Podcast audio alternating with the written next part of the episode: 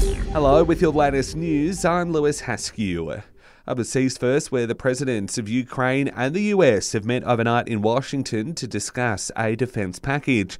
Volodymyr Zelensky has met with Joe Biden during his first trip abroad since the Russian invasion began, the White House announcing a $3 billion weapons package for Ukraine. Back home, the Canberra Liberals hope the allegation of political interference will be looked into as part of the inquiry into the trial of Bruce Lehrmann. He's accused of sexually assaulting Brittany Higgins in Parliament House back in 2019, with the case since being dropped.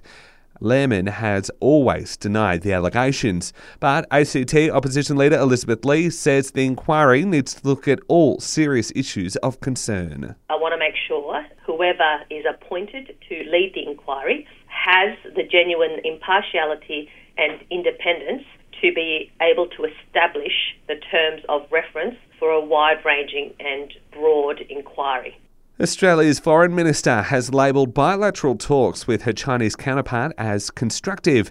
The two leaders met in Beijing overnight, agreeing to maintain high level engagement to stabilise the relationship, with more dialogue to be planned in the future.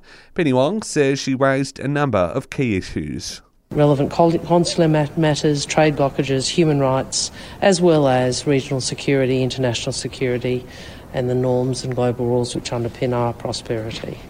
Don't be silly while travelling this festive season. That's the message from the Australian Federal Police as they launch their new operation focusing on keeping airports running smoothly these holidays. AFP Commander Cal McClure says they're targeting disruptive and offensive behaviour at airports across the country, including here in Canberra. We'll be particularly uh, interested in targeting people who come to airports and disrupt passengers, are intoxicated, or would choose to be violent or aggressive.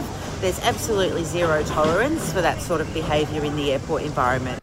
Meanwhile, as many Canberrans prepare to hit the road for the holidays, ACT police are reinforcing the message they don't want to be knocking on your loved one's doors this Christmas.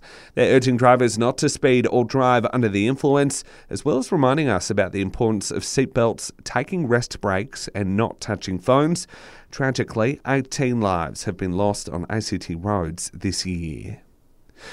Canberrans are being urged to prepare for wild weather this summer, with 70% of us planning to get away from home.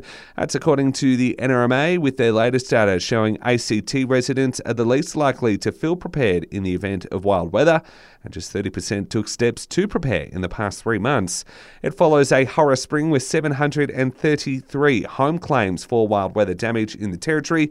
Locals encouraged to have an emergency plan and kit at the ready and the nationwide recall of contaminated spinach has been described as a success. Close to 200 people around the country have fallen sick over the past week after eating the leaves, several needing to be taken to hospital. Riviera Farms and Victoria Health say they've also now identified the suspected weed at the centre of the recall, and other crops are being destroyed as a precaution.